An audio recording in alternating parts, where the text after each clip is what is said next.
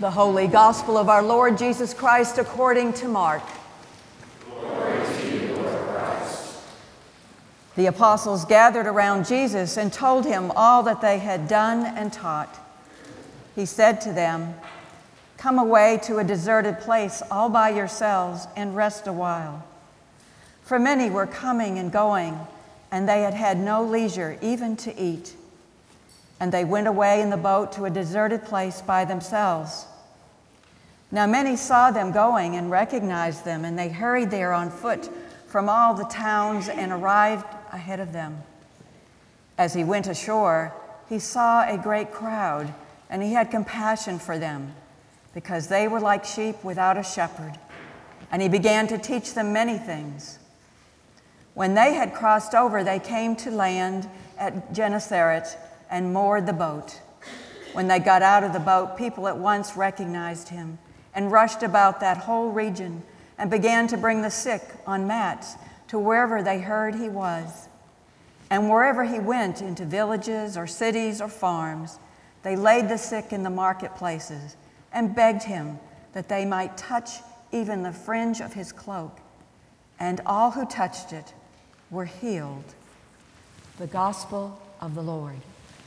Praise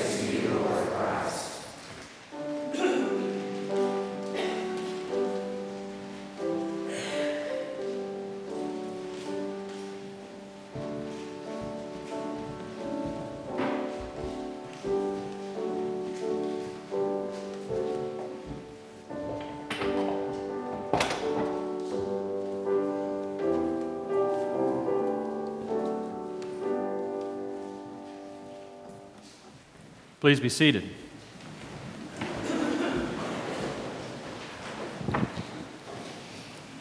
Oftentimes, when I preach, I, I, like to start with something a little funny or a little joke. And I considered it this morning. John and I had a talk and decided that at this juncture in my career, jokes about circumcision are probably not a good idea.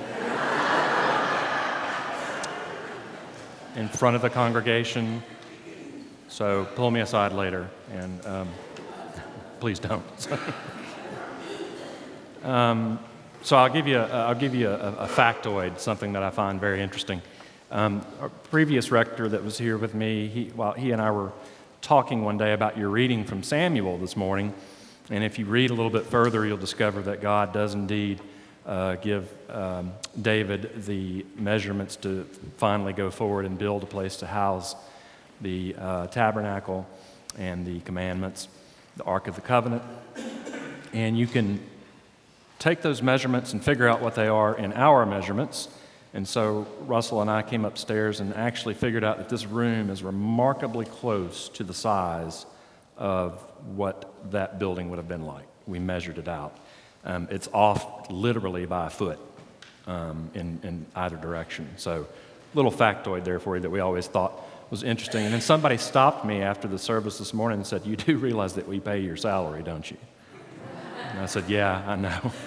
you know sorry. Um, so, anyway, um, we oftentimes, as priests in seminary, kind of settle upon a favorite gospel. Uh, just our nature. And you, as a layperson, may have also. Maybe you really like John, uh, the mystery of it. Maybe you really like the beautiful language of Luke. I am a Mark guy. Mark is where I, as I said this morning, I made my bones. That's where I studied all of my time. I spent all of my time intensive Greek with Mark and everything else for two particular reasons. One, because it is the first gospel, and I thought it was important to go right to the root of the very first words written and be active in that. And the second one is, is that it's the shortest gospel. So I didn't have to do as much Greek translation as the other students did. Um, but it really is short. You can read it uh, in one sitting in about 45 minutes, the Gospel of Mark. And what you begin to realize as you read it is that it is a gospel of action. Um, there is never a moment, in spite of what the readings say today, and we're going to talk about that in a minute, where Jesus ever has a moment's rest. And what you'll discover if you read it is about the time you get to the third or fourth chapter, you're almost out of breath. Because it'll say, and Jesus got up and went to this place and did this, and he moved and went to this place. Always moving, constantly moving, never resting for the entirety of the gospel until the crucifixion, literally. There's never a moment when he is not actively engaged in ministry. And so we get this glimpse today of him saying, You all have done hard work. Come away with me to a quiet place because you haven't even had time to rest. You haven't even had time to eat, it says. And I can guarantee you that there are a lot of great sermons that are being preached around the United States today and around the world on the concept of everybody needs to take Sabbath time. I can almost guarantee it. There's probably a thousand of those sermons today, and they're all good, and they're all right. You do need to take Sabbath time. You, after a while, will become fallow. Um, you will not be productive um, if you don't take some time for rest. Um, however, as we see this morning, it never happens. Because as soon as they get to where they're going, the crowds move in on Jesus, and he immediately goes back to work in ministry. Immediately, never stops. People were bringing their sick, and he was healing them. Some of them even just had to touch the fringe of his garment, they said, and they were healed. There was never a moment where there was ever anything quiet about it. And active ministry is very much that way. I mean, it just is. It's hard to find Sabbath time as people of Christ. It's difficult. If you are actively engaged in ministry in your own lives, however that might be, you will find that there's really not a moment when you feel like you can just let it all go and sit down for a couple of hours. You will find that to not be the thing that happens most of the time.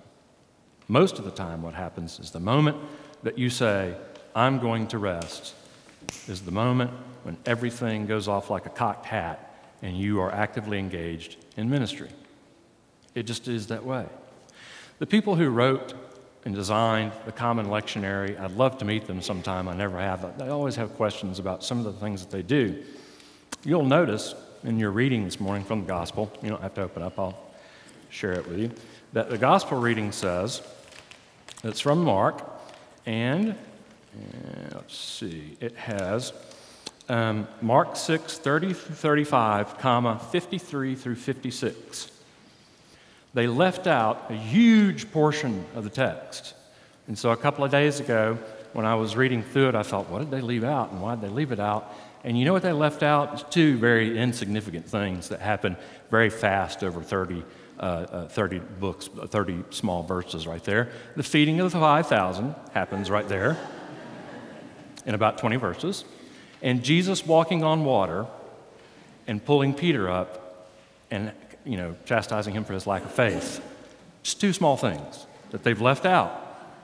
And I bring it up to say that that needs to be said because it's all about rest, of course, but there never is a moment. He immediately has to feed 5,000 people. He immediately has to walk on water. And then it tells us that they moored at Gennesaret and they got out of the boat. They give us the last thing. Active ministry is really difficult. I learned it this week the hard way. I took a vacation this week, went to the beach. My family and I are very fond of Seagrove Beach, and so we went to the beach. And normally, when I go to the beach, the first day that we get there and we go out to the beach, I will, in about 20 or 30 minutes, drift off to sleep. And that's when I know that I'm ready for some vacation. And it feels good and it feels right. I didn't drift off to sleep until an hour before we left on the last day at the beach because my mind would not allow me to relax. And my body was perfectly relaxed, I can tell you for sure. But my mind never stopped. In fact, I texted uh, our lovely rector on Monday because I'd asked him to do something for me while I was gone that required um, he to uh, go somewhere and, and do a Eucharist for a group of people. And I texted him and said, uh, did, you, did you remember? How did it go? And he texted back, he goes, Oh my God, I forgot.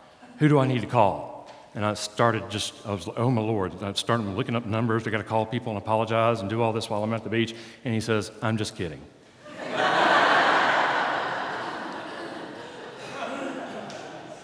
And then he says, Will you please take your vacation and rest? And I went, Yeah, I'm sorry. And he was right. I had no business texting him on Monday. And the truth be told, at the time, if my wife would have known it, it would have been a much more horrible vacation, I can assure you. Because she would have been mad, and she had every right to be. I don't know what it is about being able to disengage from the world that is so difficult from us and for us. But in your life of ministry, there's always going to be challenges in lay ministry that are always going to come up at the times when you don't want them. It's Murphy's Law. It always happens that way.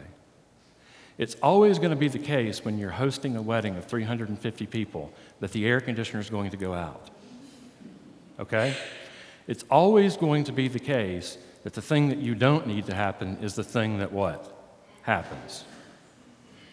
But here's the final thing Christ promised you that He will always give you the fuel to carry on and will always give you the words to say when you need them. And that is a promise that He makes and keeps, and I see it every day in my life and the lives of people around me. Lean into that promise and don't be afraid to ask for that help because when help is needed, it will be given. In the name of the Father, and the Son, and the Holy Spirit, amen.